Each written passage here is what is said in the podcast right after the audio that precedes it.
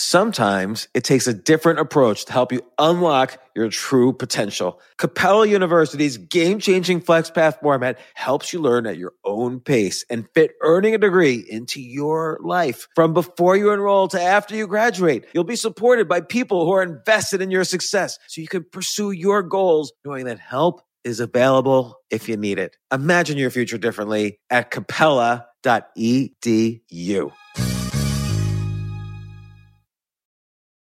Luxury is meant to be livable. Discover the new leather collection at Ashley with premium quality leather sofas, recliners, and more, all built to last. No matter how many spills, scuffs, or pet related mishaps come its way, the leather collection at Ashley is made with the durability you need for the whole family. Shop the new leather collection at Ashley and find chairs starting at $499.99 and sofas at $599.99.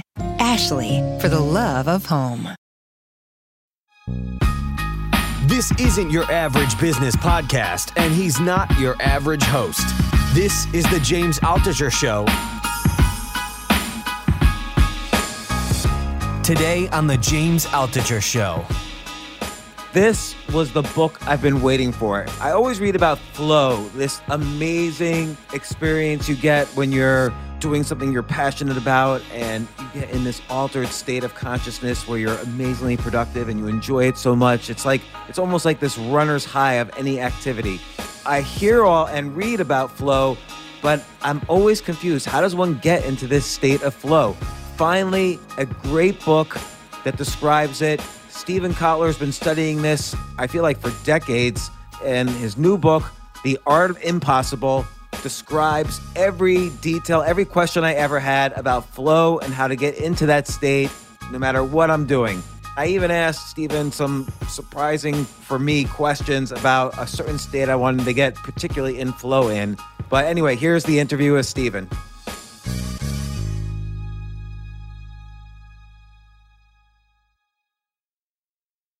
Steven Kotler, The Art of Impossible. Steve, this is the book I have been waiting for you to. I love all your books, but this is the book I feel like I've been asking you every single podcast you've been on, like all seven of them. When are you going to write this book? And you wrote it. This is the book, The Art of Impossible, a peak performance primer.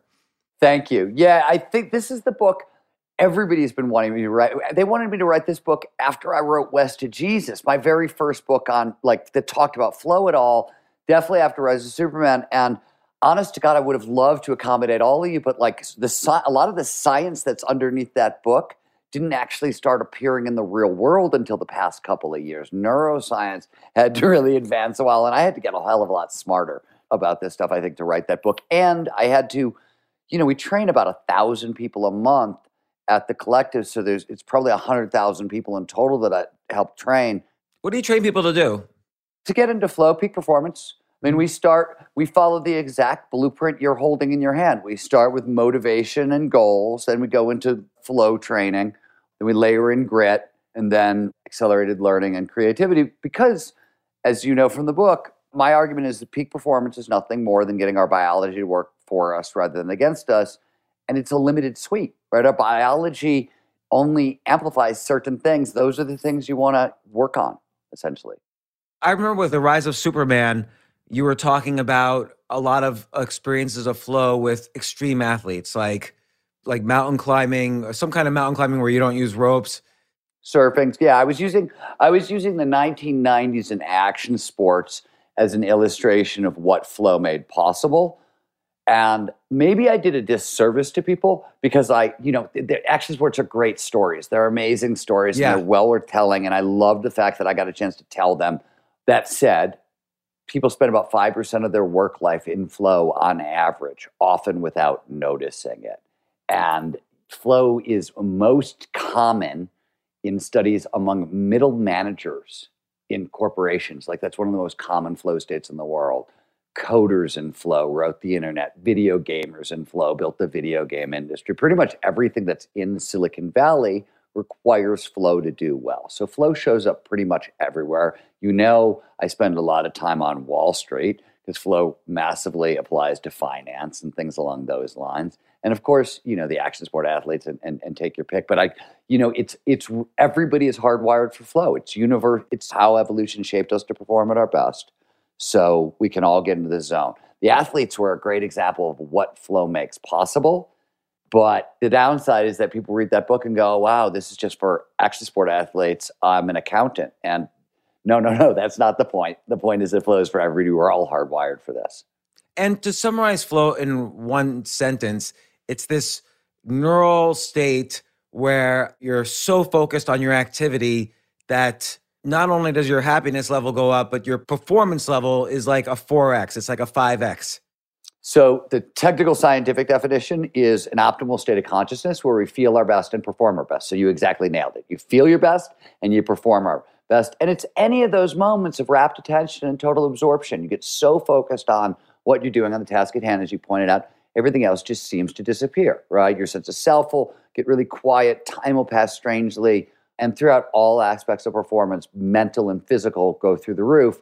And uh, interestingly, even though flow is, we started out talking about action sport athletes, if you look at the skills that flow amplifies, there are four physical skills and about 11 cognitive skills that are amplified by the state. So it's actually much more a cognitive boost. I almost feel like there's maybe two types of flow. There's the physical, like like you were just saying, there's the physical and there's the mental. Because if someone's doing action sports and they need to act at high performance without so fast that they can't even have time to think. Like let's say they're mountain climbing and they just lose their grip and they're in flow. They, they they don't even have a quarter second to figure out what's what's the next thing to do. And then there's like you mentioned coders, coders or chess players or people involved in mental activities I feel like flow for them is going very deep internally. So you don't notice anything else and you actually are overthinking. You're thinking like 10 times faster to solve problems. And with sports, with action sports, flow seems to be like you're not thinking. You've shut down parts of the brain so the, the brain can optimize the activity you're doing. So, yes, no, and plus. So, so the thing that happens in flow is First, you're totally right. Flow is automatized behavior. It's anything we've learned to do really well that we can perform at an automatic, almost unconscious level. That's that's baseline flow. But then, whether it's chess or action sports, you're playing improv jazz on top of it. That's the big deal, mm. right? It's not just the perfect execution of the thing you already learned how to do. You get that for sure, but and you you nailed it by the way. You were talking about how your brain speeds up flow. The, the neurochemicals that surround this state amplify all of the brain's information processing machinery. We take in more data per second. We pay more attention to that incoming data. We find faster connections between that incoming data and other eh, associated bits of information in the brain. We find farther flung connections. Whole process is surrounded. People have different numbers on how much faster and i don't think we've settled that question at all there is some data out of Andrew Huberman's lab at Stanford that it may be it's 4x, but who knows if that's if that's accurate yet.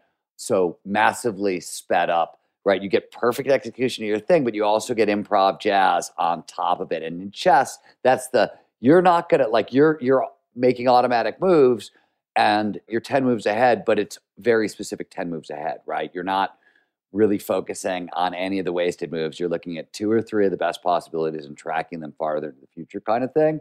Um, or, or noticing really unusual stuff that you haven't seen before, brand new possibilities. Those are that's much more common.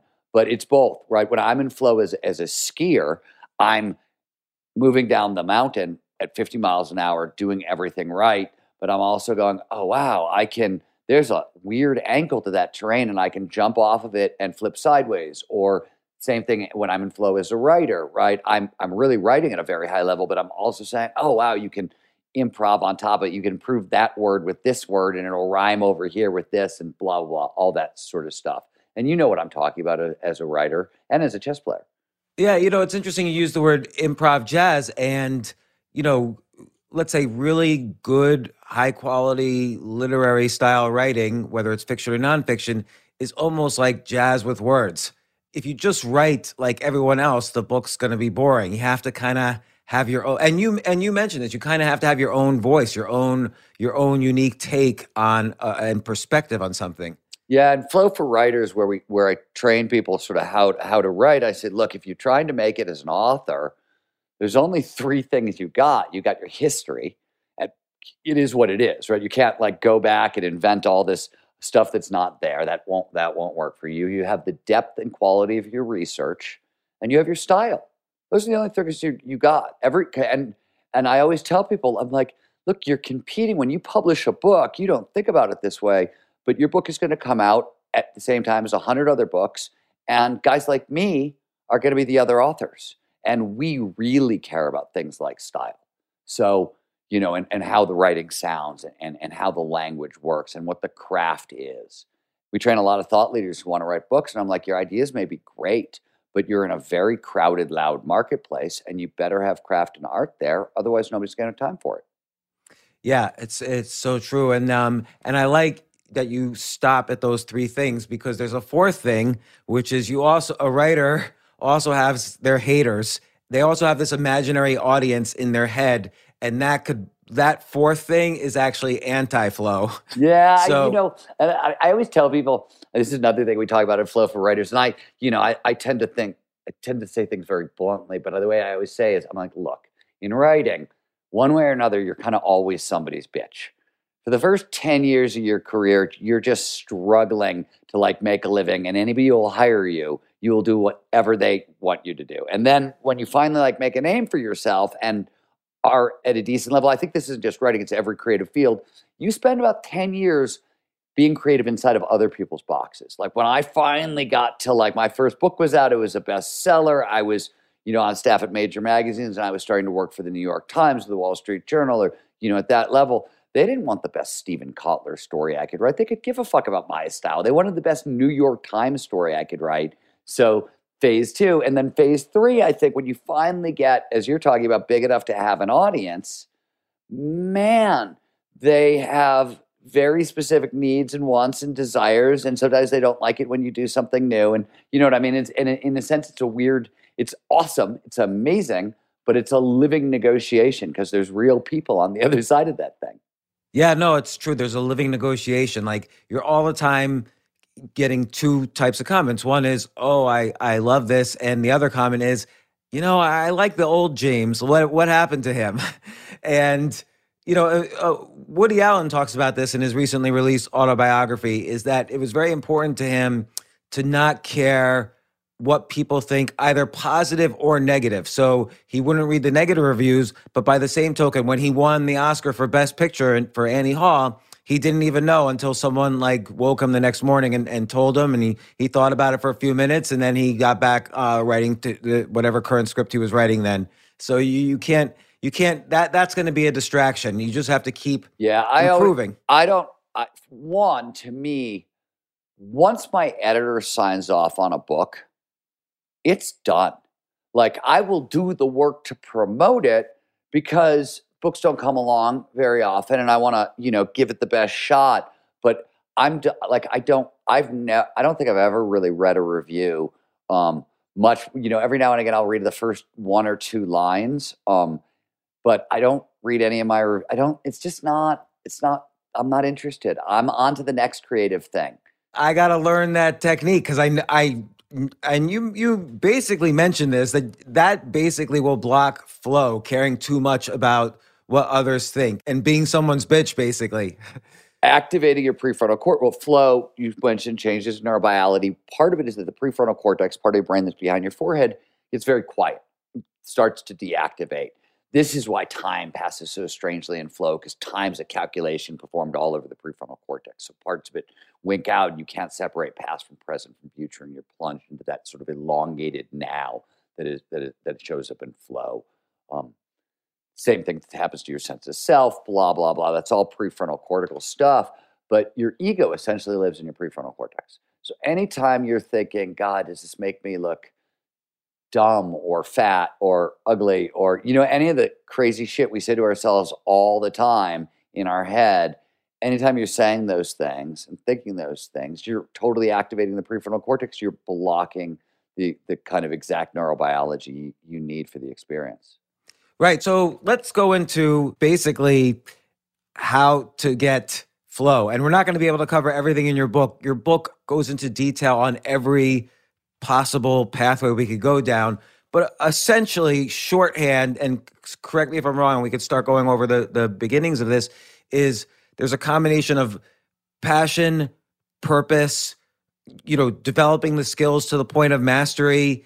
And then there's this ephemer- this more nuanced neurochemistry, concentration, you know, supercharging that happens in the final flow state. And then there's kind of an afterflow state.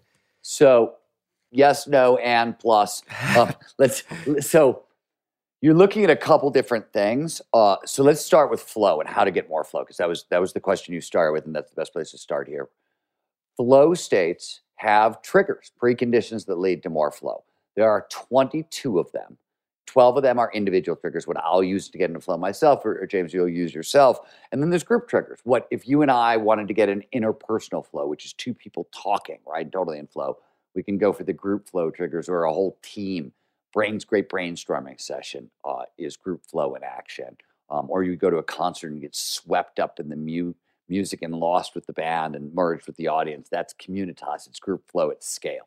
So there's 10 triggers on the group side. There's 12 on the individual side. There's probably way more. This is just what we've discovered so far. They all do the same thing.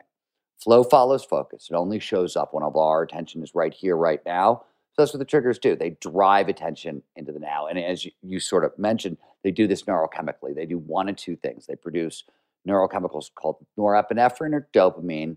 They do a lot of things in the brain. They're pleasure chemicals, as you mentioned, but they're also focusing chemicals. In fact, if I give you a little bit of norepinephrine and dopamine, that's curiosity. Think about when you're curious about something, you can pay attention to it without a lot of effort. Cool. And if I give you a lot more norepinephrine and dopamine, you actually, that's passion. That's how the brain produces passion. So think about like how much you pay attention, you pay somebody as you're falling in love with them. That's what these neurochemicals do, and that that will drive flow. Or this these triggers lower cognitive load, which is all the crap you're trying to think about at any one time. And if I lower cognitive load, what I do is I liberate a bunch of energy that the brain can then spend on paying attention to what's going on right here, right now. That's what all the triggers do. Some things do just one thing, some of them do two, some of them do all three of these things. The simplest one, flow follows focus, right? It shows up when all our attention is in the right here, right now. So the easiest place to start this work is, especially this is not for athletics, but this is if you're just a typical knowledge worker.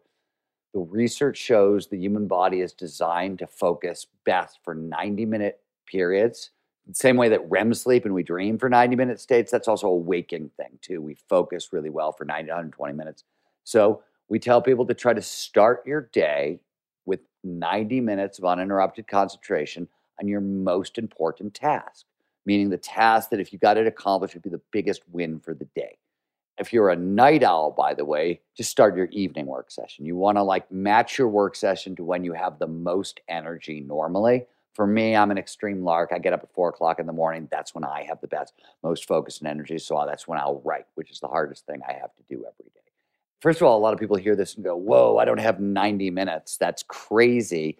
The thing you have to remember is that, for example, McKinsey did a study of top executives in flow. And remember, self reported. So they went around and said, How much more productive are you in flow? But they talked to a lot of people over a decade, and the average was 500% more productive. So, mm. yes, I'm saying start your day with 90 minutes of uninterrupted concentration, your hardest task, but flow massively amplifies productivity. And as a state of complete concentration, if you're not giving yourself the opportunity to have complete concentration, and, and this also means practice distraction management ahead of time. Shut off your cell phone, shut off your smartphone, text messages, anything that's going to sort of block your focus out of what you're what you're trying to look at. That's where that's where I start this thing. And the next place I always go to is okay, I've told you to start with 90 minutes, work on your hardest task how should you work on that task? You mentioned there was some stuff that is less right, less easy to dial in. This is sort of the, the next thing, which is often called the golden rule flow. It's what's known as the challenge skills ratio or challenge skills balance. The idea that we pay the most attention to the task at hand, what we're doing, when the challenge of that task slightly exceeds our skill sets. So you want to stretch, but not snap. And you mentioned specifically you have this number 4% where you want to be able to challenge yourself to do something 4% above your skill level. I'm curious, like, why so specific 4%? And like, how most things you can't measure even. I said that in the book. I said we use this metaphorically. I tell this story in Rise of Superman. So what happened was the godfather of flow psychology, Mihaly Csikszentmihalyi, was at Google and he sat down with a Google mathematician and they were like, well, we want to put a number on the difference between challenge and skills. And they said, they did a back of the envelope. Nobody took it seriously calculation and came up with 4%. We took that 4% at the Flow Research Collective and looked really hard at it for about four or five years and looked at it in all kinds of contexts to see is it true? Is it, and every it's very hard to measure and what are you talking about and blah blah and so that's why i say it's a metaphor but it actually turns out to be a damn accurate metaphor and the way to think about the reason i put the number in there is it's so damn low you know what i mean like most people go wow i, I can actually be 4%, i can push 4% like it's totally doable for anybody on any given day which is why I, that's what i want people to understand 4% is slightly outside your comfort zone right? You got to be a little uncomfortable, and that uncomfortability is good for flow, right? A tiny little bit of that anxiety that, like, ooh, I'm stretching here a little bit is really good. It drives a lot of focus. It's useful. Too much is terrible, but a little bit is good. And with people who are shyer, meeker, quieter, less aggressive by nature, 4% is tough. You know what I mean? Like you're gonna, you gotta get comfortable being uncomfortable, but not too crazy uncomfortable. But for, on the other side of the coin, for peak performers, the problem with peak performers is they're like, ah, give me a challenge that's 20%, 30%, 40%, 50% greater, because that like keeps me, my eyes open and something I'm paying attention. And I'm not saying don't go after those high, hard goals. They're really important. You get an 11 to 25% boost in motivation by having properly set high, hard goals. That's amazing. That's like two hours of free work um, for an eight hour baseline. But you got to chunk down what you're doing today into that 4% sweet spot. Yeah, and it's so interesting because you see a lot of uh, talented professionals in every industry, in every field that hit a plateau where. They're sort of satisfied with where they are and they're they're not improving because they, they let's take, you know, chess as an example. Some people could play all day and never improve because they're not challenging themselves to learn new things. And it's clear to them what would be new, but they're satisfied with where they are. And so they probably less and less achieve these flow states, is my guess. And I'm just using chess as an example, but there could be many uh, industries.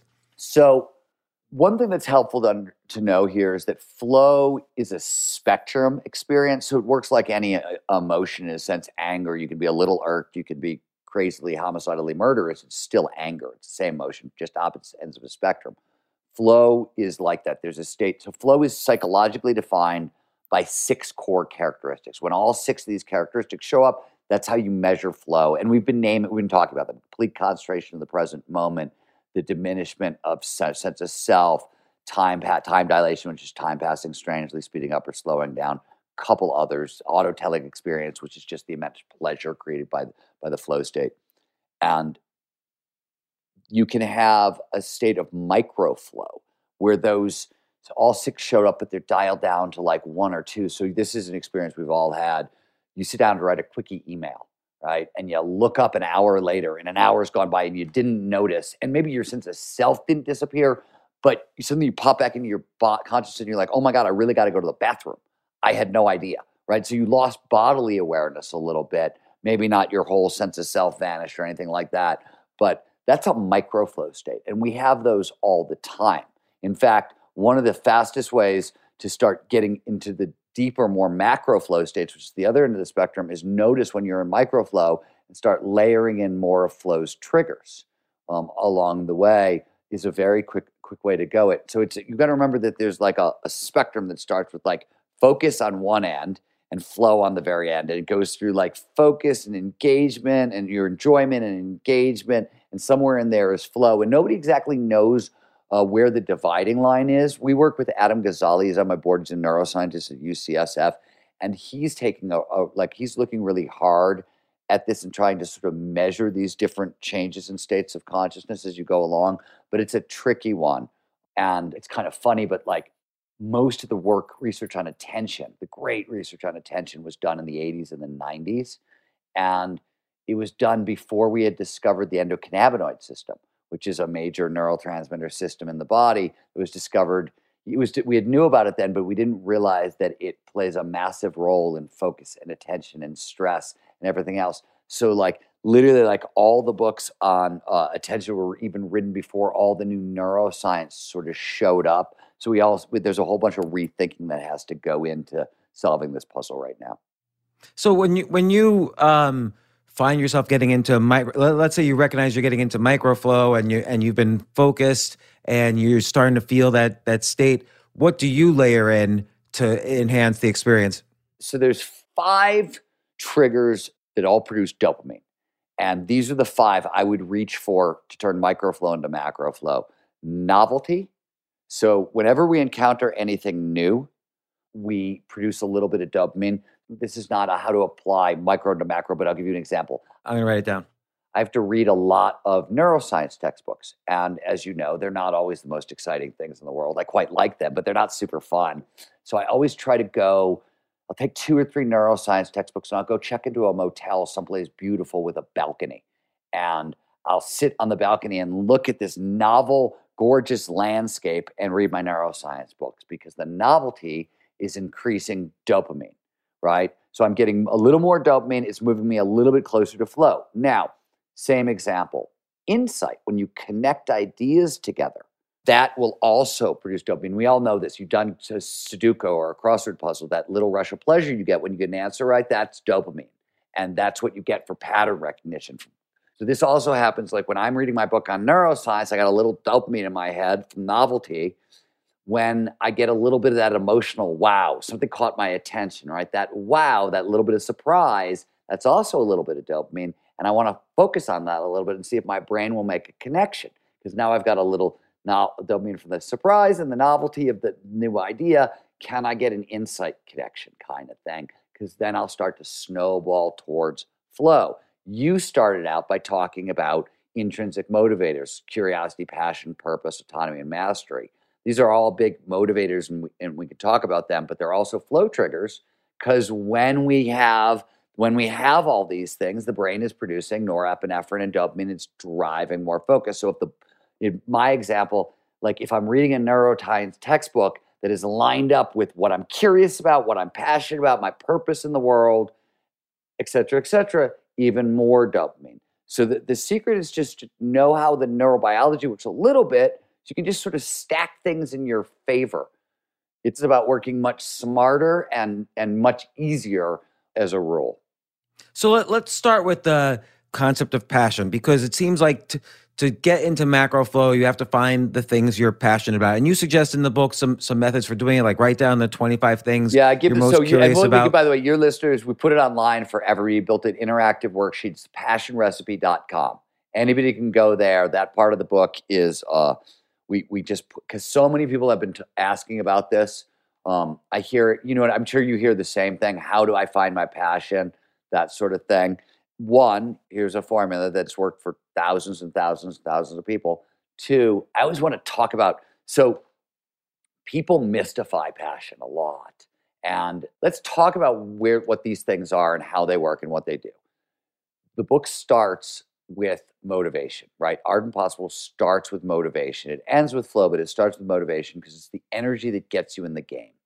There's extrinsic motivators, money, is an extrinsic motivator. Sex is an extrinsic motivator, and they're good motivators, but only until you sort of like can meet your basic needs and have a little bit left over.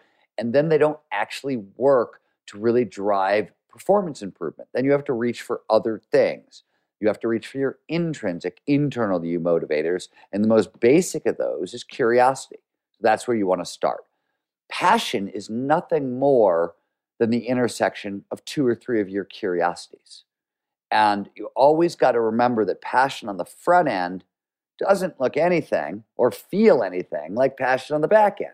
I say, what does passion look like in sport? And you say, well, it's LeBron James windmill dunking over some hapless point guard's head in the NBA finals. And that's what passion looks like. And you're right, but that's end strain passion. Early stage passion looks like a little kid in a driveway shooting balls through a hoop, right? And sometimes they go in and sometimes they don't. That's what passion looks like on the front end. And you can't expect passion to feel, right? Like LeBron James with a windmill dunk when you're at the stage of I'm it's just it's curiosity and if I'm getting a little bit better maybe it'll get a little more you know what I mean? Like it's that's it's it always starts there for everybody. It's not like you wake up one day and go oh my god I'm so passionate about this thing and suddenly it feels like magic. That feeling of magic of propulsion is earned.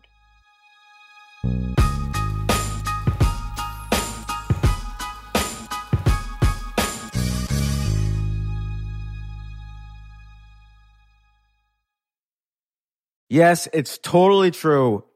Airbnb has changed my life. If anything, they have made my life so much better. Like I used to live in Airbnbs. I, I lived in over 100 or 200 different Airbnbs over a three year period. And I loved it. I love, I became a really good guest of Airbnbs and I got to know lots of hosts. So when I initially owned a house, I, of course, the first thing I thought was, I'm going to turn my house into an Airbnb because I travel a lot. So why leave my house unused when I can make a side income by letting others Airbnb my house or come to stay in my house as guests and having my own Airbnb or, or being a host for Airbnb has allowed me to do just that. And I've met other hosts. I've actually spoken at Airbnb's host conference. I think it was in 2017 I met so many just nice hosts. It's a great community. And I love, you know, turning my own home into an Airbnb. Like I'm traveling to Austin next month. My home's going to be an Airbnb while I'm away, and I'll stay in an Airbnb. I'd rather stay in like a three story house Airbnb than in one tiny hotel room in, in the middle of Austin during South by Southwest. So listen, while you're away, your home could be an Airbnb. Many people host on Airbnb, but there are people who are just letting their house sit empty, who've never thought about it or didn't realize their space could be an Airbnb. Hosting can easily fit into your lifestyle and is a great way to earn some extra money. So if you have a home, but you're not always at home, then you have an Airbnb. Your home might be worth more than you think. Find out how much at airbnb.com slash host.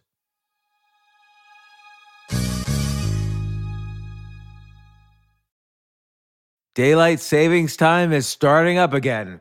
Okay, podcast is over. That's all you needed to know. But why do we have uh, daylight savings time? Answer to give us more daylight from March through November. By setting your clocks forward, it may feel like there are more hours in the day, that initial, when we initially start daylight savings. But if you're hiring, it doesn't necessarily help you find qualified candidates for your roles any sooner. There's only one way to do that, ZipRecruiter. And right now you can try it for free at ziprecruiter.com slash James. ZipRecruiter works around the clock to find qualified candidates for you. Once you post your job on ZipRecruiter, they send it to 100 plus job sites so you reach more of the right people. This is such a brilliant idea for a business, and ZipRecruiter did it. So, ZipRecruiter's smart technology also quickly scans thousands of resumes to identify people whose skills and experience match your job. I've used ZipRecruiter particularly as a potential employee, and I still to this day get messages every day. James Altucher, would you like to apply to be VP of Entertainment at NBC or whatever? So there's just nonstop emails. Like I got five or six emails today because of because a year ago I signed up for ZipRecruiter. So spring forward with a new hiring partner, ZipRecruiter, and find top talent sooner. See why four out of five employers who post on ZipRecruiter get a quality candidate within the first day. Just go to this exclusive web address to try ZipRecruiter for free. ZipRecruiter.com slash James. Once again, that's ZipRecruiter.com slash James. ZipRecruiter, the smartest way to hire.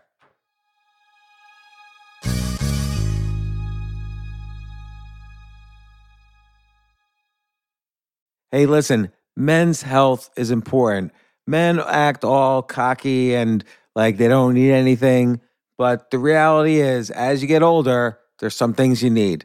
And it often feels like we're too busy to take care of our health problems. Like, I'd rather do anything than go to the doctor or the dentist or the pharmacy or whatever. But now you don't have to waste your time if you use HIMS. HIMS, H I M S, Hims is changing men's healthcare by providing simple and convenient access to science backed treatments for erectile dysfunction, hair loss, weight loss, and more. The entire process is 100% online, so you get a new routine of improving your overall health faster. Jay, you listening to all this? Yes, I definitely gonna use Hims from now Not on. that you need it. You're you're young and healthy. James, I'm 35. You, you're getting there. You might you might need it. Who knows? But if prescribed, your medication ships directly to you for free and in discreet packaging. No insurance is needed. You can manage your plan on the Hims app, track progress, and learn more about your conditions and how to treat them from leading medical experts. Start your free online visit today at hims.com slash James.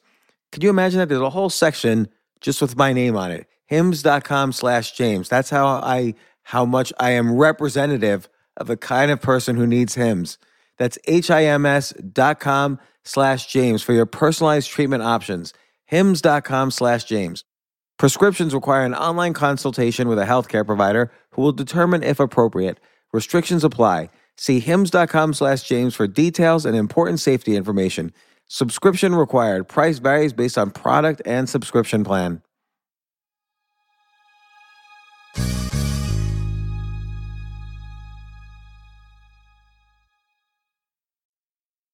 You mentioned this in the book that personal improvement is different than stalking the impossible. And I think passion is part of the difference because when you're passionate about something, and and again, eh, you, you bring this up in the book, it's not necessarily pleasant.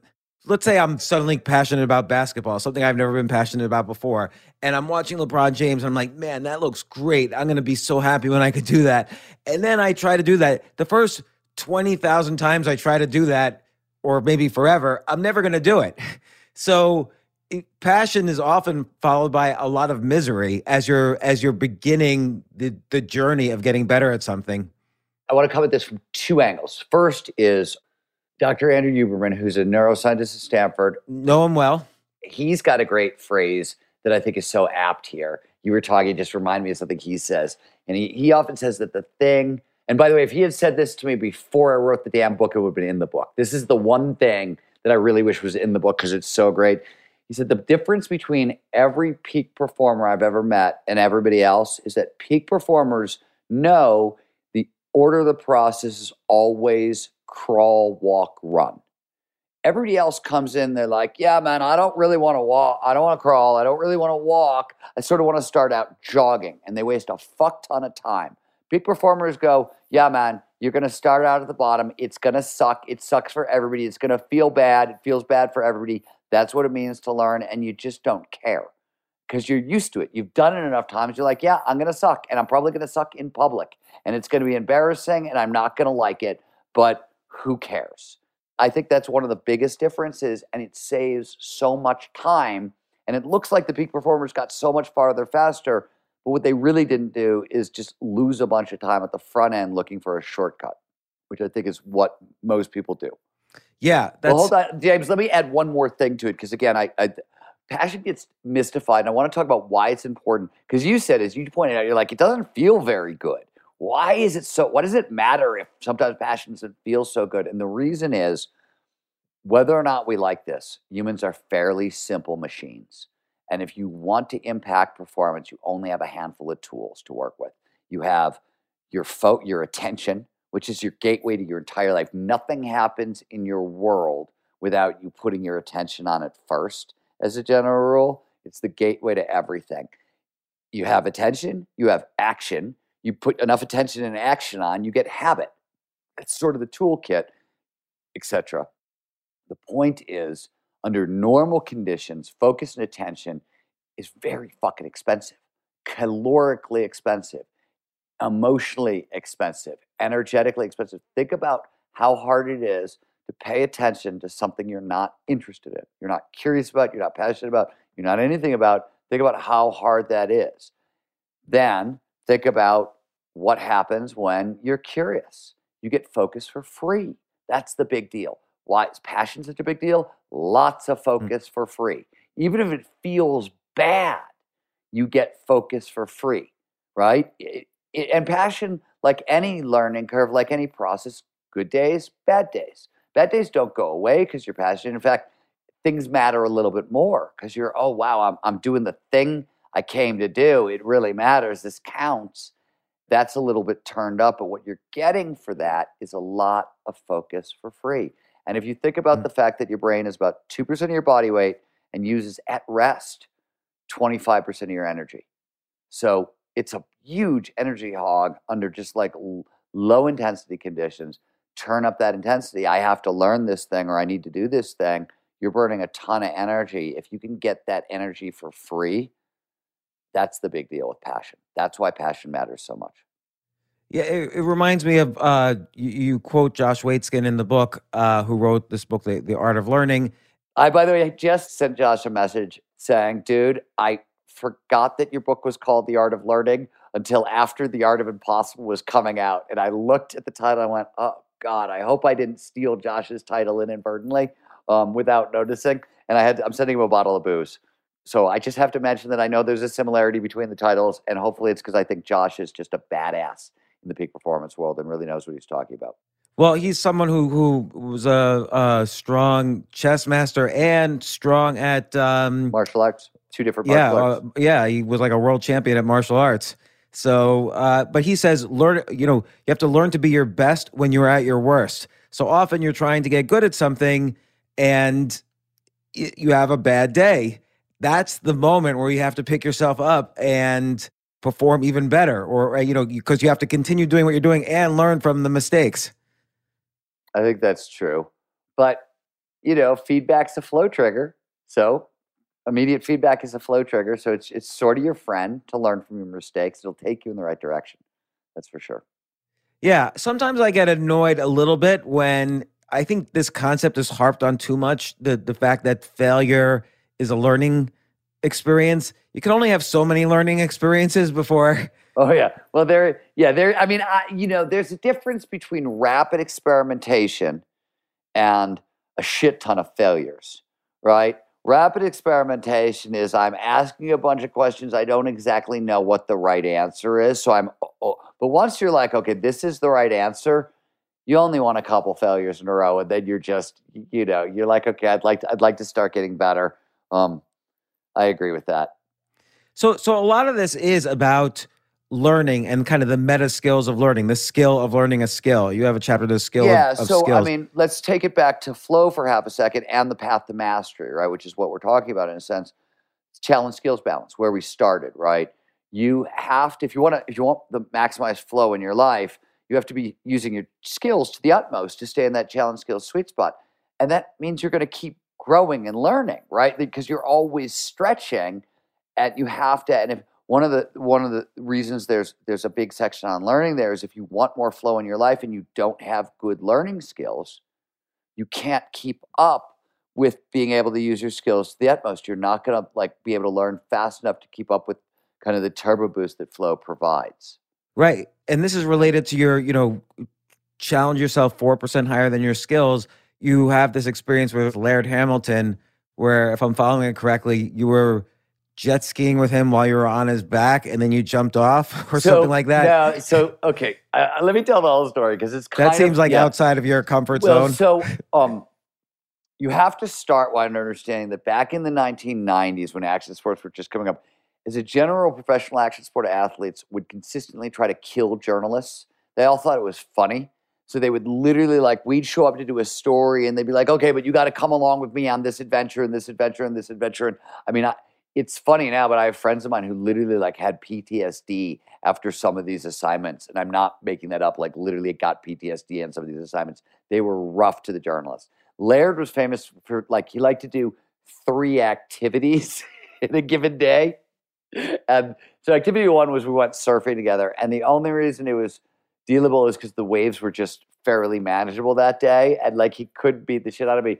But then he puts me on a jet ski, and I've never been on a jet ski when I was a little kid. When I was like 11 years old, I got on the friend back of a friend's motorcycle, and he friend's older brother's motorcycle, and he was just trying to show off and was go doing like 40 miles an hour through a forest, and I got bounced off the bike into a tree.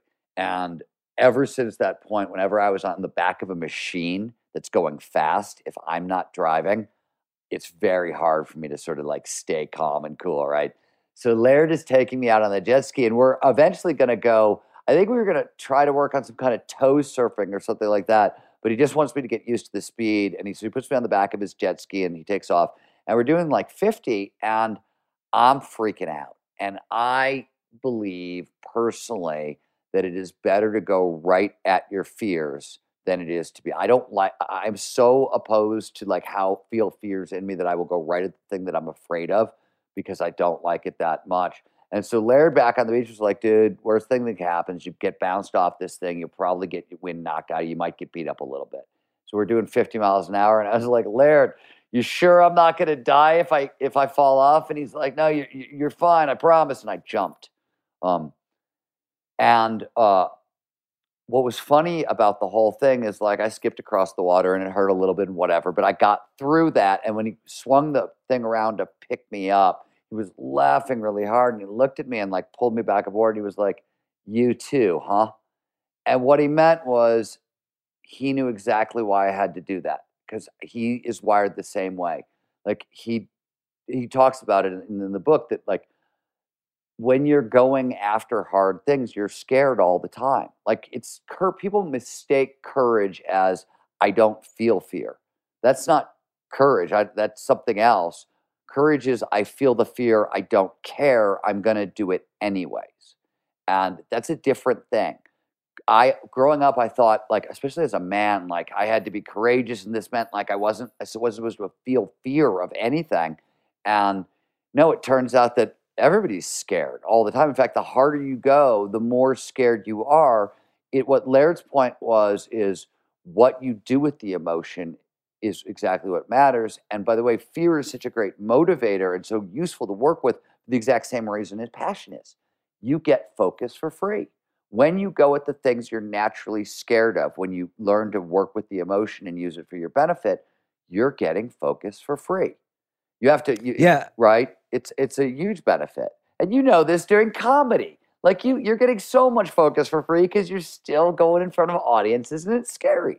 you know if i and this this applies also to public speaking if i'm not afraid before i do comedy or a talk then i start to get nervous because i know that my most significant bombs like bad performances happen when i was maybe a little overconfident and not afraid like it's good for me to feel a little fear because like you say you're going to focus more A little bit, yeah. I mean, it's literally it's norepinephrine. Too much norepinephrine is anxiety, but when it's a little bit, first of all, it primes the brain for learning. Your brain moves faster, right? So, like one of the reasons speeches go better when you're a little nervous is if you screw something up, which you're bound to. If you're going to talk for an hour on stage, you're gonna you're gonna make a mistake or two.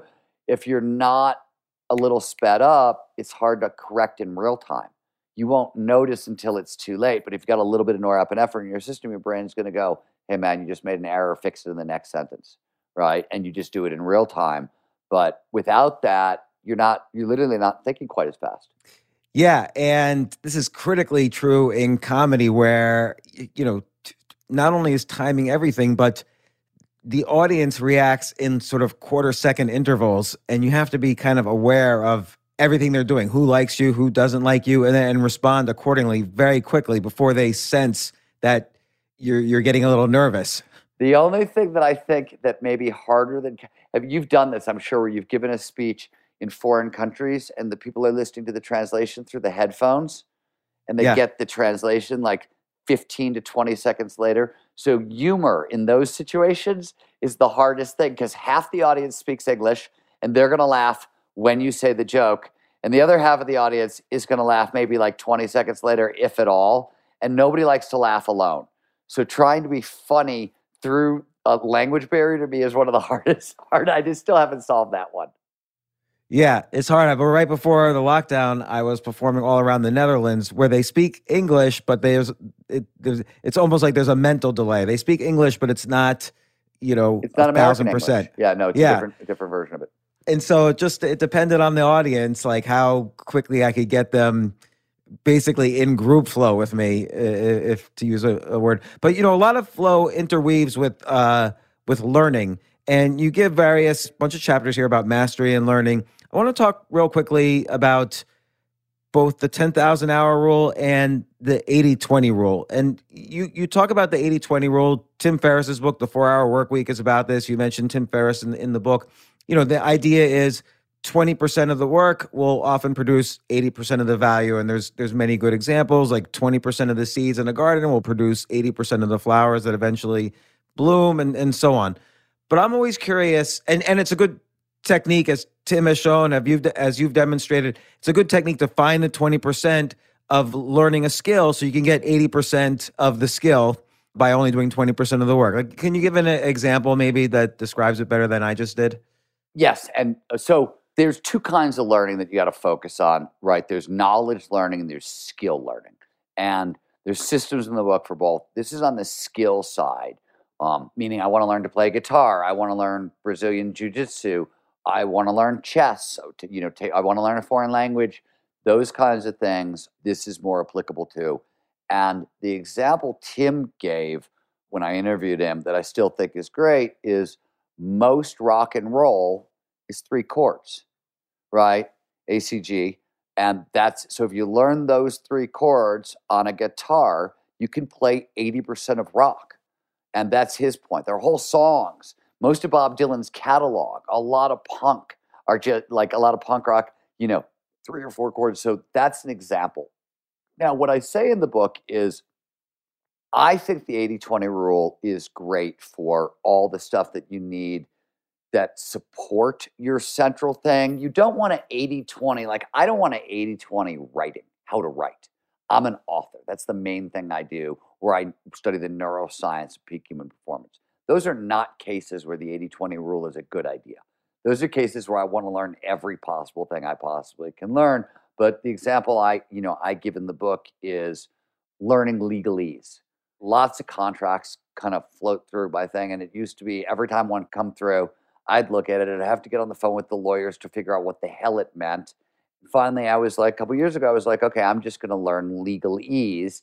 And I essentially 80 20 my contracts. I took every contract I've ever signed. I went, you know, through it and highlighted all the words I didn't know. And I took the, you know, the 20% that showed up across the boards. And that's what I, you know, I learned. And suddenly I found that I could read most of my contracts without having to like spend all the money on lawyers to ask them what the hell it meant. You know, I could have much shorter conversations. And, you know, by the time I said none, I probably saved tens of thousands of dollars a year on legal fees. Yeah. Right. Um, that's one that, that, that I used. Uh, that's a quick example how do you in general how do you find out what the right 20% is in a domain that you're still uh, a novice in? Tim will tell you and i sort of agree. I mean so orthogonal thinking will help you know what i mean? In fact i think one of the experiments tim ran with josh waitzkin as a chess master is when they were 80-20 in chess they focused on endgames only. Like josh taught tim to play with I think the king and a pawn is what they started on on the board. And so, like, literally, like, they took everything out of it and focused on the 20% that is going to win or lose the game, sort of thing, was one way to do it. But, and that was Josh's choice for Tim. So I think you have to bring experts in. I tend to, when I'm trying to solve those things, I tend to talk to about three to five people. I try to talk to a couple people I know and a couple total strangers for sure on that one. And I just look for commonalities. Hey, what's the 20% of your fee? You know what I mean? And um, in fact, we just did this uh, at the Flow Research Collective to make a neuroscience class for everybody who we hire at the at the collective because there's a lot of people you know who, who do work for us that aren't trained as psychologists or neuroscientists but we need them to understand the basic stuff that we do we just sort of tried to 80-20 neuroscience I did this work with a guy with, with, a neuroscientist from the University of Miami, and we tried to like 80 20 his freshman year neuroscience class. And what, what did you conclude? What was the 20? It's not totally done yet, but it's a little bit about like the. I always say that the the you, the first thing you know we talk about this in the book. I like. I think that this is for a subject. One, a tremendous amount of a subject. You need if you can understand the voyage of ideas First of all, the human brain is built to understand narrative, right? We we restore, We're storytellers. The brain naturally tells stories and connects cause with effect. So we're built for narrative. So the first thing I always want people to get is some kind of over. I mean, there's the order to it, but like very useful to have an overarching macroscopic framework of just the voyage of ideas that is whatever subject. What was the first question somebody asked? What did it lead to? What did that lead to? What did that? That's what uh, any subject is. Somebody had a question. Somebody answered that question. Somebody had another question. Somebody answered that question. That voyage of discovery, that's a narrative. Most people, even if they can't understand the technical details of what was actually discovered, they can understand that. And it's a way, it gives you a big, this is the big Christmas tree.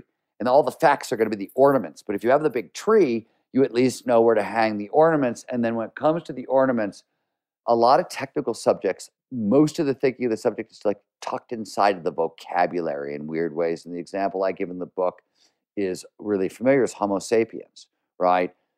Inside the lad, maybe you know, saying Homo sapiens instead of humans sounds pretentious, okay, but what's tucked inside that is all kinds of information about genus and species. There's even attitude, right? The Homo sapiens means wise apes. So there's this idea that at some point we thought we were wise apes, right? So there's like human superiority is baked into it. There's a lot of information tucked into a word that most people think just means human, and it doesn't. It means a lot. There's a lot of other data actually in there. So I think there's something to be said for learning key technical parts of the vocabulary because so much of the subject is built into that. So I, those are things I sort of start with. But there's a you know there's sort of a, a, a good map on how to proceed through any subject in the book. And then uh, the 10,000 hour rule, we were talking yeah, we about, about a little beforehand. bit. Yeah, uh, it's the idea. uh, I've talked about a lot on this podcast, so the listeners know know what it is. But I don't really like the rule. We're similar ages. If we were to start being interested in something new, it, we would be in our 60s by the time we put in our 10,000 hours, maybe even our 70s. So what's the deal with the 10,000 hour rule? What, how can you, although there's no shortcuts, how can you circumvent, how, in your view, how do you circumvent it a little? One, you know, as you know, and Anders with the first point out, 10,000 hours is arbitrary. Malcolm Gladwell came up with that number because it was, you know, the average amount of time a 18 year old violinist, professional or 20 year old professional violinist had practiced. You know, if he would have made the cutoff 30 years old, it would have been 20,000 hours. Or, you know what I mean? If it was 18, it would have been 8,000 hours. So it's sort of arbitrary because there's nothing that says 20 year old musicians are world class experts. And as Anders himself pointed out, there are certain subjects like memory, mem- memorization, where you can really get to expert level performance in a month or so, month and a half. Like you can get there fairly quickly with certain skills. And so that was Anders' point. So Anders challenged his own thinking on it. The- There was a major challenge mounted by another a mutual friend of ours, David Epstein, who uh, talked about how 10,000 hours sort of created a cult of early specialization, people trying to get that. And that like that denies the fact that like it's getting 10,000 hours of mastery isn't phenomenal if you don't have match fit, a perfect blend. We talked about passion, purpose, autonomy, mastery, those intrinsic motivators. That's sort of what match fit is, right? It's a blend between the thing you're doing lines up with your values and your strengths. And when you have match fit, you tend to go a lot farther faster and you tend to get a lot more flow. And flow is sort of the research does seem to say that it shortcuts the path to mastery, meaning the action sport athletes in the 1990s were getting there a lot faster and they didn't follow any of Anders' rules, right? They didn't their practice was not deliberate in any in any meaningful way or all that stuff. And it, so it seems and I, I don't know if this is across the boards because once an activity starts generating flow, you love it so much, you'll put in 10,000 hours without even thinking about it, right? It just becomes your favorite thing to do. So it may shortcut the path to master, but you're going to end up putting in the hours anyways. So that seems to be the case. But I, again, I think $10,000 is arbitrary. And I think you brought up a really great point when you started this. As you get older, Tim noticed this when he was talking about in, in his book on, on mastery and learning. He talked about this. Uh, You brought it up with, in this podcast. I think it's true. The first subject you master, it's going to take what let's call it 10,000 hours for lack of a better word, for sure. Second one, probably will too. And even though it's always crawl, walk, run, meaning you're going to suck at the beginning, later on, I think the more subjects you start to master, the faster you start to master them. And sometimes you run into something like you, we were talking earlier about stand up comedy. You've mastered five or six or seven different disciplines, James, and yet here's something where you've got 10,000 hours in easily and there's so many sub skills. It's super hard and you don't feel like you're getting to mastery um, as quickly as you have in other things. So I think that happens too along the way. But I think as a general rule, you know, I think if you were trying to master stand up comedy before you had mastered the five or six things you've already mastered, it would go three or four times slower. You're bringing a lot of skills in. I definitely think that's right. Right. I mean, uh, uh, David Epstein, who you just mentioned, in, in his book Range, he mentions how his example where he was very interested in sports and he was interested in geology and the intersection. And you talk about the intersections in your book. The intersection is much faster to learn. Combining two skills that you've already mastered, uh, it's one. It's just a next step to kind of figure out the nuances that bring those disciplines together into an intersection and then you become the best in the world at that intersection so he's he was the youngest writer at sports illustrated because he wrote about the science of sports i agree with that and i you know more than that you know i talk about turning we started out this conversation talking about how turning curiosity into passion when you're at the intersection of multiple curiosities that's a lot of focus for free there's a lot of energy there right like if chess is, you know, for David, it was geology had a certain amount of energy, sports had a certain amount of energy. But when you put them together, you get both the energy that you brought to each of those things and then the new stuff created. There's a bunch of novelty when you start looking at those intersections and going deep. And all of that stuff is more dopamine, it's more focus, it's more flow, it's going to get you farther faster. So, what's the practical use? So, uh, it's one thing to say, okay, when I do X, Y, and Z, I achieve flow. But let's say you have to give a public talk, or you have to sit down and start writing your next book, or you have to climb a mountain, and you're just not feeling in a good mood for whatever reason. What can you practically, what, how can you take this knowledge of flow and basically kick yourself into gear? So, this is other stuff in the book. It's not flow specific, but there's a bunch of stuff positive psychology has taught us about human peak performance is basically what, what I call the six positive psychology basics. And three of them are about sort of manicuring your mind. A gratitude practice, a mindfulness practice, or an exercise practice, a regular exercise are the three best ways to tip your mood and lower anxiety levels. So, one, like I wouldn't start with you got to do the thing. I would start with what are your what are your habits? How are you sort of taking care of your anxiety levels on you know on a daily day basis? Because the positive psychology basics. Um, let me back up and say when we talk about the positive psychology basics, I'm talking about a five minute gratitude practice, and I'm happy to go through the science of why these things work, but I'm doing quickly for an 11 minute breath work mindfulness session or 20 to 40 minutes of exercise. I always tell people under normal conditions, try to do one of those three things a day because it will lower anxiety levels, lower the amount of norepinephrine and cortisol in your system, and open up a lot of peak performance. So, one, I always start there. Two, people spend a great deal of time and energy caring about how things feel. Peak, like I, you, you're saying, oh, I don't feel so good. I have to sit down and write a book. And I'm saying one of the things peak performers know is who cares how you feel? The job is to do the job, right? You do the job. Like eh, there's a whole bunch of stuff in that book that talks about training grit and training motivation to make all that stuff so much easier to get your biology to work for you rather than against you, all that stuff. That you're still going to have bad days and peak performance is all about compound interest, right? It's you do a little bit today, you do a little bit tomorrow, you do a little bit the next day, you do a little bit the next day, and after months and months of this, you have massive amounts of motivation. But you got to do it every day. It's about showing up every day, and I would say you're spending too much time thinking about how you feel. Get down to the job. Nothing feels better than accomplishment, anyways. Yeah, and you bring up a good point that understanding the patience of mastery and the psychology of that is very important. Like it's it's not if if if you're trying to be the the best jet skier in the world and you lose the first 100 races you're in, you just have to keep Do you, by the way, do you think it. jet skiers actually have races?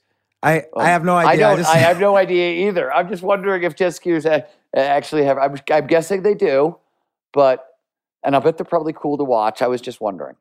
let's say you're going to compete in a race and you have it's the patience of getting good. You can't be frustrated with yourself if you have a down moment. Well, so a couple of things, right? We talk about this in the book. Flow states are, are not a binary. They don't work like you're in the zone or you're out of the zone. There's a cycle, and the front end of the, that flow cycle is a struggle phase. And because of the nature of the struggle phase, you're literally going. Frustration is built in. Frustration is a sign that you're moving in the right direction, like towards more flow and better performance. So, one of the reasons that you know I tell people to like be cautious of their emotions and don't read too much into it is in peak performance, oftentimes your emotions don't mean what you think they mean. Most people feel frustration, and I'm not saying the frustration feels any better, right? The actual experience of frustration always sucks. But when you realize that sucky feeling is a sign that you're moving in the right direction, that's much more liberating, right? It's one thing when you're just climbing uphill and you're always climbing uphill. That's really ridiculous. But when you're climbing uphill, you're like, oh, wow, this is really hard, but I can see the top. That's sort of a different thing. And that's, you know, that so frustration is sort of built into the process.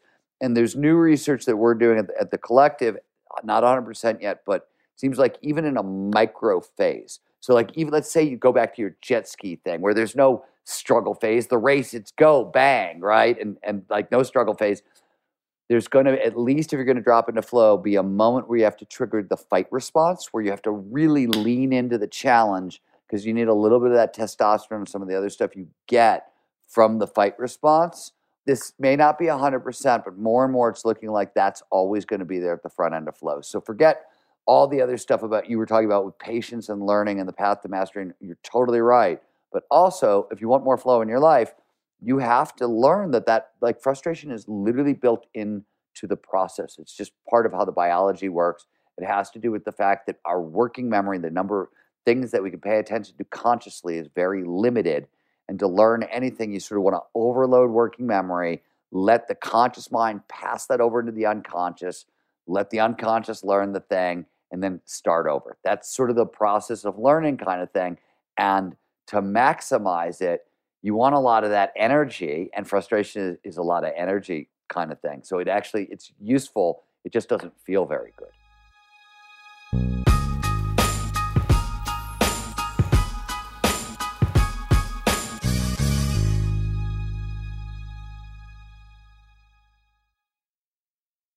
Looking for a rewarding, life changing opportunity that enhances the lives of children in your community? Well, with almost 50 years of experience, Huntington Learning Center is the nation's leading K 12 tutoring and test prep franchise, dedicated to shaping brighter futures for both students and franchisees. Huntington is the top revenue producing supplemental education franchise in the US, and their proven system is the key to success for you and your students. The Huntington Advantage includes low startup cost turnkey systems, dedicated support teams, national and local marketing support, and multiple revenue streams to help you build a life enriching and profitable business. No education experience needed. In today's environment, the need for tutoring has never been greater. When you become part of Huntington Learning Center, you're filling an urgent need in the growing $5 billion supplemental education industry. To learn more, visit huntingtonfranchise.com. Make a meaningful difference, pursue your dreams of business ownership, and be a positive force in your community. Don't wait. Visit huntingtonfranchise.com today.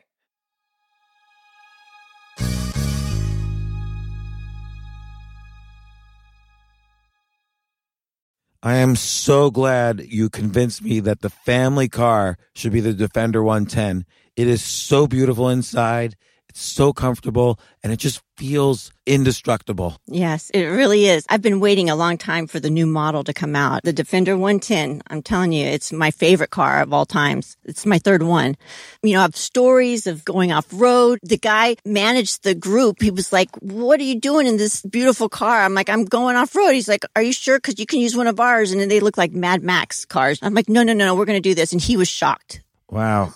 Well, it's great because the Defender has been reimagined for 21st century adventure and its unparalleled off road ability, as well as its robust interior, are invaluable whether you're headed towards uncharted territory or just a weekend of exploration. The Defender 110 tackles challenging surroundings with absolute confidence. The SUV conveys strength outside and in featuring peerless technology like an intuitive driver display and an award winning infotainment system. That's my favorite part to keep you connected no matter where the journey takes you. Adventure is unique to everyone, and so is the Defender. Choose from the two door Defender 90, the four door Defender 110, or the larger Defender 130 with the ability to seat up to eight passengers. You'll find uncompromising performance in all three. So pack up and go even further with the Defender 110. Learn more at LandRoverUSA.com forward slash Defender. Sometimes it takes a different approach to help you unlock your true potential. With Capella University's game changing FlexPath learning format, you gain relevant skills you can apply to your career right away. Earn your degree from an accredited university and be confident in the quality of your education. Imagine your future differently at capella.edu. Capella University is accredited by the Higher Learning Commission. Learn more at capella.edu slash accreditation. I like this concept that, you know, all of these things are designed basically to reduce energy use. So, like, for instance, if you're passionate about something as opposed to not being passionate, it's less difficult to read a technical manual if you're passionate about what you're the technology you're reading about. You know, if you learn the psychology of dealing with frustration, it's going to require less energy to deal with being frustrated so you could move again closer to that flow state. So all these things, it's sort of like flow is is achieved as a sort of reward for reducing energy expenditure each step of the way. Well, let, let me actually, so let's take it one step farther because it's actually, you're right. And it goes one step farther. And this is kind of crazy. Not only are sort of we hardwired to go big, right? That's sort of what we're talking about. The fact that all of us are sort of hardwired for the extraordinary and we, and we have this state and that you do all these things right and flow is sort of the benefit.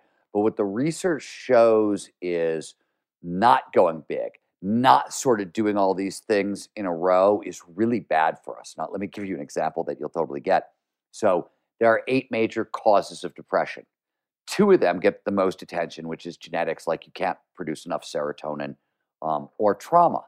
But the other six are about screwing up things like passion, purpose, curiosity. For example, one of the biggest causes of depression in the world and anxiety is lack of meaningful work. What does a lack of meaningful work actually means? It means a job that you're not curious about, you're not passionate about, mm-hmm. it's not involved in your purpose. You don't have the freedom, the autonomy to pursue the job. There's no mastery of skills on the job, and it's not producing flow. That's what that means. Literally, not going big is bad for us. That's so interesting. We've got overwhelming numbers of anxiety, depression are the largest plagues in the modern world at this point, and six out of the eight causes of these things are literally not using your biology the way it's been designed to work. It's nothing like fancier than that. And it's not a genetic problem and it's not a trauma problem. It's literally like there's a system. It's our biology. It's designed to work in a specific way. And if we don't use it that way, there's a huge penalty. Penalty for getting it right is a ton more flow and way better performance. The penalty for getting it wrong is we're miserable. What about a situational thing like uh, the loss of a loved one or losing money, or is, is that separate? Yeah, like trauma stuff, of course. And, you know, there's certain loss of a loved one. Let me explain it this way you have something called emotional set points. They always say if you're trying to get happier, good luck, because there's only a few tools. You can use gratitude, you can use mindfulness, but Dan Harris wasn't wrong. We're built to get about 10% happier, and that's about it. you can get more meaning, more purpose, more life satisfaction, more well being, more contentment. All that stuff is super available to you. But, like, how do you feel right here, right now? And the reason is when we're born, and by the time we're about nine years old, we have what are known as emotional set points. You've got a low point and you've got a high point. And in between is your whole life. This is as bad as you're going to feel on the planet. This is as good as you're going to feel. Life happens in between. There are the only way to increase the upper limit is more access to flow. It seems that greater and greater access to flow will actually, you can get happier over time. On the downside, yeah, there's tragedy stuff, but what, what seems to be the absolute worst, meaning can make life feel worse, is death of a child and or chronic unemployment. And both have to do uh, with very basic safety and security concerns.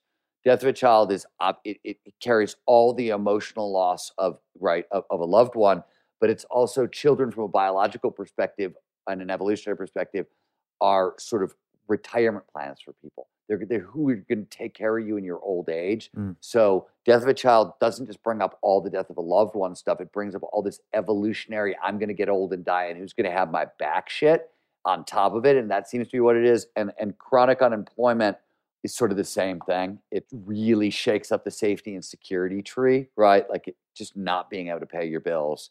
It's just truly terrifying, as you know. I, I I wonder how much aiming for the experience of flow can counteract those types of depressions too. Because I do feel that if you're chronically unemployed, but if you do spend some time being creative each day, uh, you're going to bounce back faster. Yeah, yeah, yeah, yeah. You are going to, but yeah, you are. I, first of all, anything that is going to produce sort of dopamine is going to help there and create. I totally agree with you.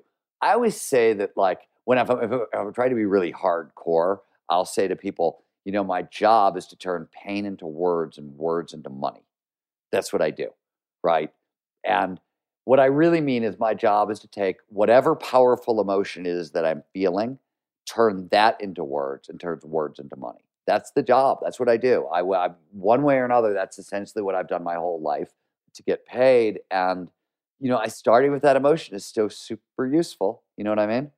So, so uh, I'm going to ask you a question that is may not be related to flow, but I hope it it does. It is.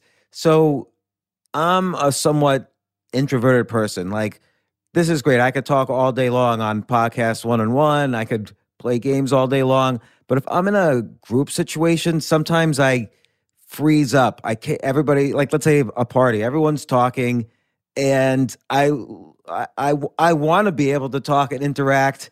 I want to be in sort of a group flow with everyone where it's like, oh yeah, I'm thinking of the the best things and everyone's laughing and and I'm um I don't seem like I'm just a guy in the corner who can't speak. Like is there is there a flow of social interaction?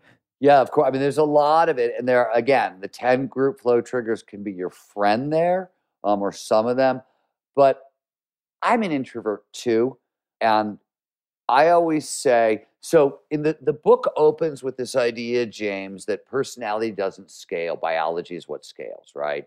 And the the point there is, you see this problem in, in, in peak performance and coaching and whatever. People figure out what works for them and they teach it to other people and they expect it to work for everybody else. And I, I always say this is a like, don't do that. Personality doesn't scale. What works for me is not guaranteed to work for you. And one of the main reasons is certain things that are foundational peak performance, like where do you stand on the introversion to extroversion scale, are sort of biologically hardwired or set up by early childhood experience. And where you are on the introversion to extroversion scale will depend on how you approach peak performance. I will tell you that social interactions are probably you're just so far out of the challenge skills balance that like you would need to practice. If you want that, like you could have it, but we have to like de-escalate the whole thing, right? Because there's too much challenge. You're fighting against too much of yourself and take, you know what I mean? I'd stage you into that. But I I have to tell you, as an introvert, I just think there are like if my energy is low, there is nothing I will be able to do in the world to fight back again. Like the combination of less energy and introversion, I'll, you know, I'm gonna run out of the party. I'm gonna I'm not gonna be able to do that. What if you're not allowed? Well, what if you're like at a party at the White House and you have to be Oh, on your um, best? Yeah, I you know in in that case, I try to figure out where can I start. Like I need a gateway in, right? Because social interaction will produce dopamine. If I'm totally locked out of a party uh, and with that social situation, I will sort of scan them and be like, who's the person I can talk to? If you're seated at a dinner party and you can't move and you're stuck, I don't know if I got any advice for you. I don't know if there's anything I could do here. But if you have some mobility to move around the White House, I would find somebody where you know you can start small, get a little of dopamine, get a little oxytocin because it'll give you energy, and dopamine um, increases focus. But as I said, their multi tools. One of the things it does is it amplifies pattern recognition, our ability to link ideas together. You said you wanted to be quick and funny and all that stuff. Dopamine is very helpful with that stuff. So I would look for you know easy, cheap dopamine. And if it was a make or break situation, like you could always find an attractive member of the opposite sex to talk to because, or the right sex, whatever you're attracted to. Um, find somebody attractive to talk to because that produces a little bit of dopamine and it'll get you a little bit more into the game. It's so funny. It's almost like it makes me think like, okay, let's say you want to talk to the most attractive person from the opposite sex, um, but you need a lot of dopamine for that. So like you go to someone who you're not intimidated by just to fill up on dopamine. A little bit. And then yeah, work your way Uh, up. I got Work enough way up. dopamine here. I'm Yeah, gonna go exactly. over now. Yeah, Like, exactly. I mean, I'm not saying this is a good thing to do from an ethical standpoint or any of those things. You just said, I'm in this situation. I have to be here. I got to make it work. It's the White House. It totally matters. I'm giving. I'm telling you how I would try to make it work. Um, and I would, uh, you know, I would play. So the most important of group flows triggers, not the most important, but one of them is is the yes and game, right? Yes and is the first rule of improv, which is always say yes and, right? You come up to me and you say, you know, Steven, there's a blue elephant in the bathroom. If I say, well, shut up, James, that's not true, that goes nowhere. But if you're like, dude, I hope he's not using up the toilet paper, well, now we've got the start of a skit, right? We could do something with it. And what that means is conversations to maximize group flow should be additive and not argumentative. But this doesn't mean, and we anybody who's familiar with brainstorming research is going to know, like when everybody's just additive and oh, I like your idea and oh, I like your idea, you get group think. You don't get creativity, you don't get innovation. It actually blocks good ideas. So you want to be critical, but also complimentary, meaning like I could say, James, almost everything you just said, I think is total nonsense and not applicable here. But that one thing you said about the blah blah blah, that was freaking brilliant. We should build on that. That's right. So that's that's an example from an organizational work environment. But I would just play the yes and game, and I do it with people when I'm in a bad mood. Um, I will try to do. I like especially with with people like my mom, my wife. Right when I'm grumpy, I will specifically try to play this game because it's really it's it's real. People love it, right? They light up when you're affirmative and you're, you're taking what they're saying and you're building on it. That grabs hold of everybody's attention. It drives flow for people, right? That's the whole point. So when you're in a grumpy mood and you're, what's an example with your wife? She starts talking to you and you're like, ah, Okay, so normally when I'm in a grumpy mood, everything is a no, right? Like she'll be like, "What about no? What about you know?" And and I catch myself and I'm like, "No." The the goal is even I want to say no to whatever it is that she's proposing. I force myself to be like, you know, most of that I don't know if I agree with, but that one thing I love this idea, and I'll and I'll find a way to do that. It's really like I'm not doing anything simple. I'm just literally work. This is how I. You're. Uh, these are situations. These are the things we're hardwired to naturally pay attention to, right? When somebody's building on our idea, that's a that's a good thing. Um, you have to remember, sort of like all this goes back to evolution, and everything we talk about when peak performance is evolution shaped human beings in response to one big driver, which is scarcity scarcity of resources, scarcity of mates, scarcity of whatever. And there's only two responses to scarcity. You can fight over dwindling resources, right? Or you could flee to avoid being somebody else's resources. Or you can get creative, get innovative, get cooperative, work together and make new resources. So we talk about the peak performance toolkit. In fact, we talk about what flow amplifies it amplifies all the stuff needed to fight or flee or get creative, get cooperative, and make new resources. That's what human peak performance is sort of all about. It's using those same skills. So, yes, and is a game. You and I together are way more innovative. We could make create more resources together than we usually can on our own.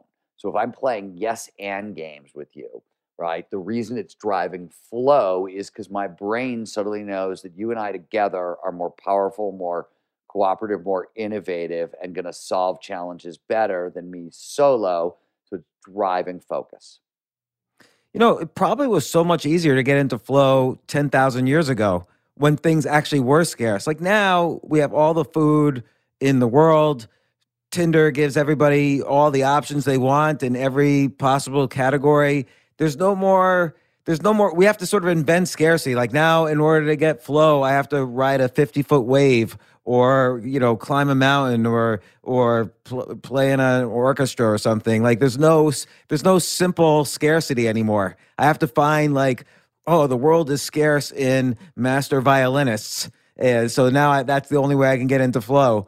Uh, i think that may be true for you. I don't think that's true for everybody i'm not i'm not i'm not sure that's true for everybody meaning and you know it's not you still get into flow when you play chess.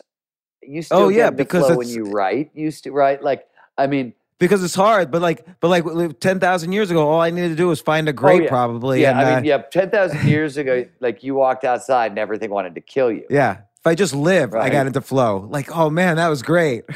Yeah it's also another um it's one of the we were designed to function in an era of immediacy right you i mean you remember peter and i wrote about this in abundance like our brain is built for tiger in the bush kind of problems we're not, for example, one of the reasons we have so much anxiety in the modern world is we are not built to handle probabilistic dangers. The economy might nosedive, terrorists might attack, right? The brain lives in an era of immediate danger, so it doesn't shut off the threat level, the threat signals until the danger has vanished completely. The tiger goes away, right? I'm safe again. But probabilistic dangers, the economy might nosedive every motherfucking day. Like that never goes away, right? Especially if you don't like who's in office. You know what I mean? If if the you know, the current regime isn't your isn't your cup of tea, then you're going to spend four years worrying about the economy, kind of thing. That's a probabilistic danger. And the truth of the matter is, most of us are sort of a little bit hyper vigilant, right? That's extreme anxiety. We're a little hyper vigilant because of these probabilistic dangers.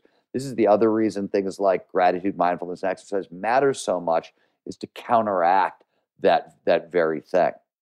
That's what's great about this book, uh, The Art of Impossible, is that you talk a lot about flow and the triggers for flow and why it's important and why it's a great experience to have. And, and I like what you just described here too, how it's kind of the opposite conditions of depression as well.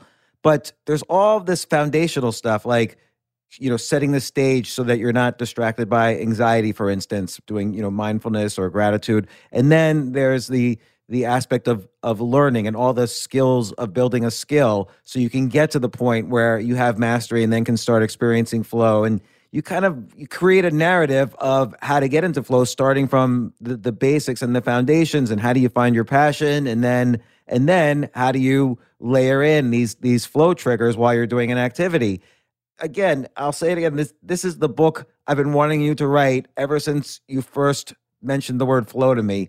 This book everybody should read and reread and reread again. By the way, all the authors you've mentioned in the book have been on the podcast because they're all pieces of this puzzle. Again, it's why I appreciate this book, The Art of Impossible by Steven Kotler.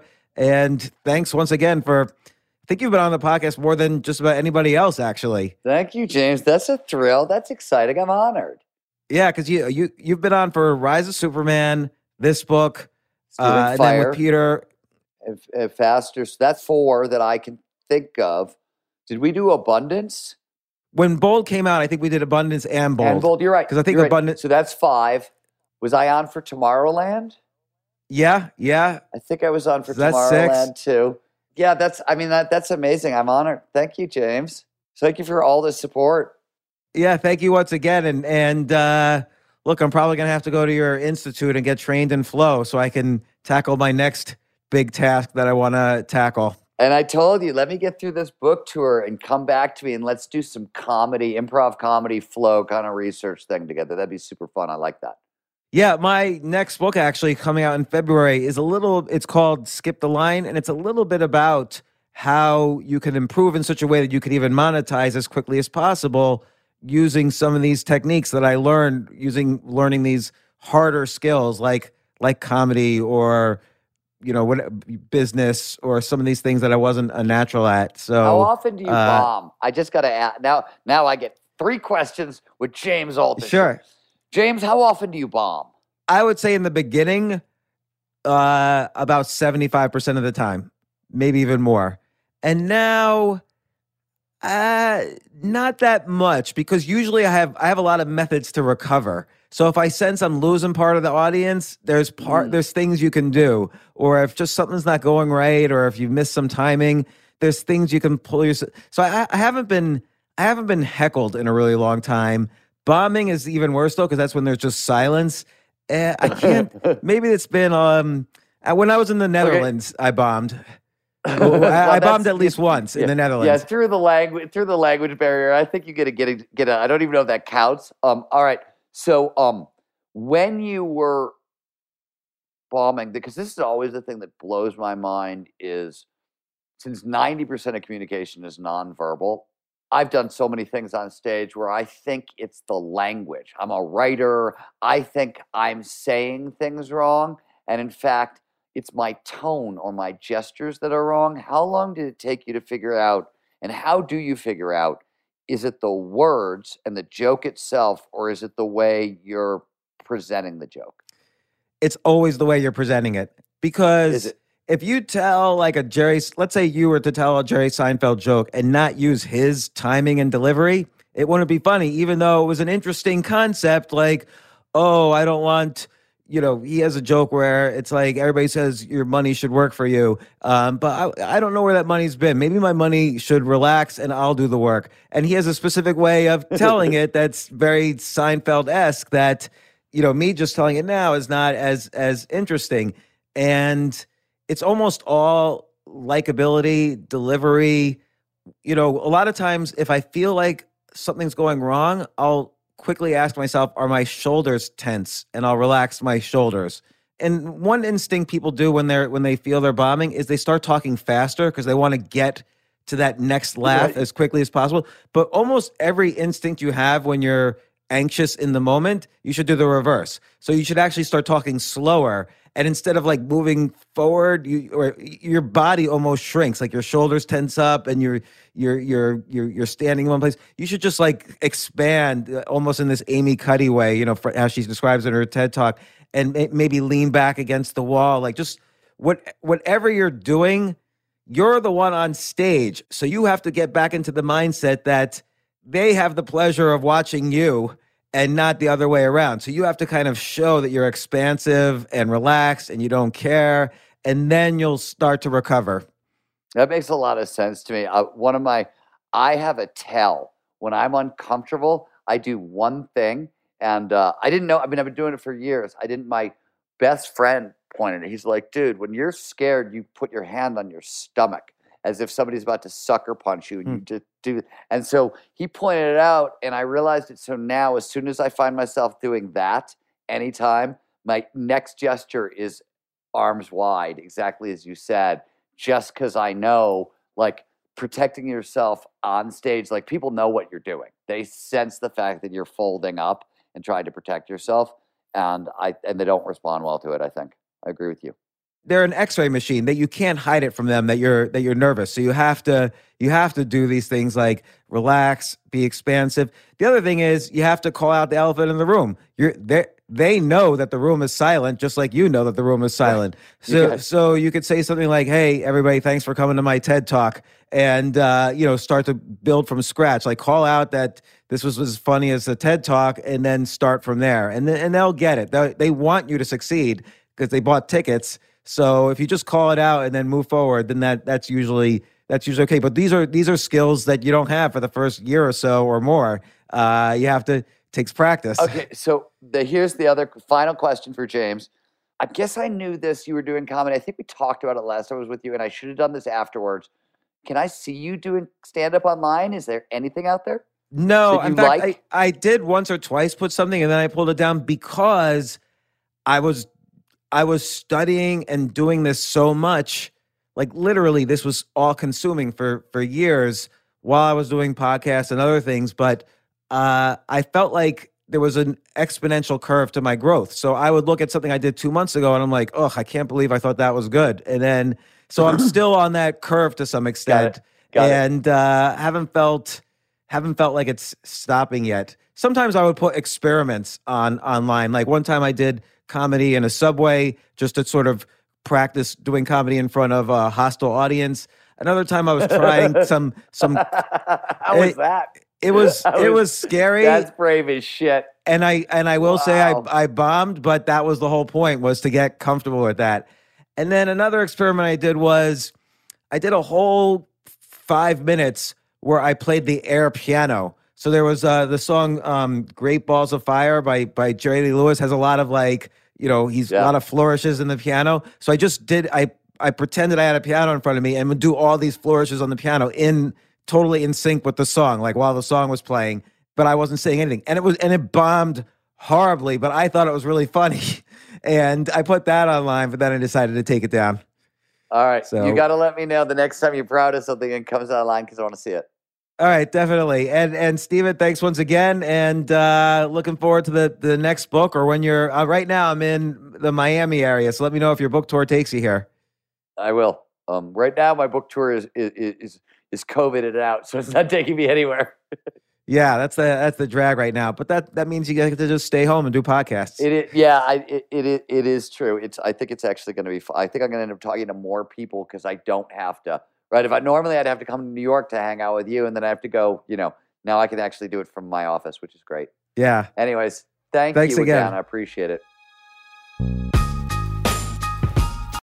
At Capella University, you'll get support from people who care about your success. From before you enroll to after you graduate, pursue your goals knowing help is available when you need it. Imagine your future differently at capella.edu.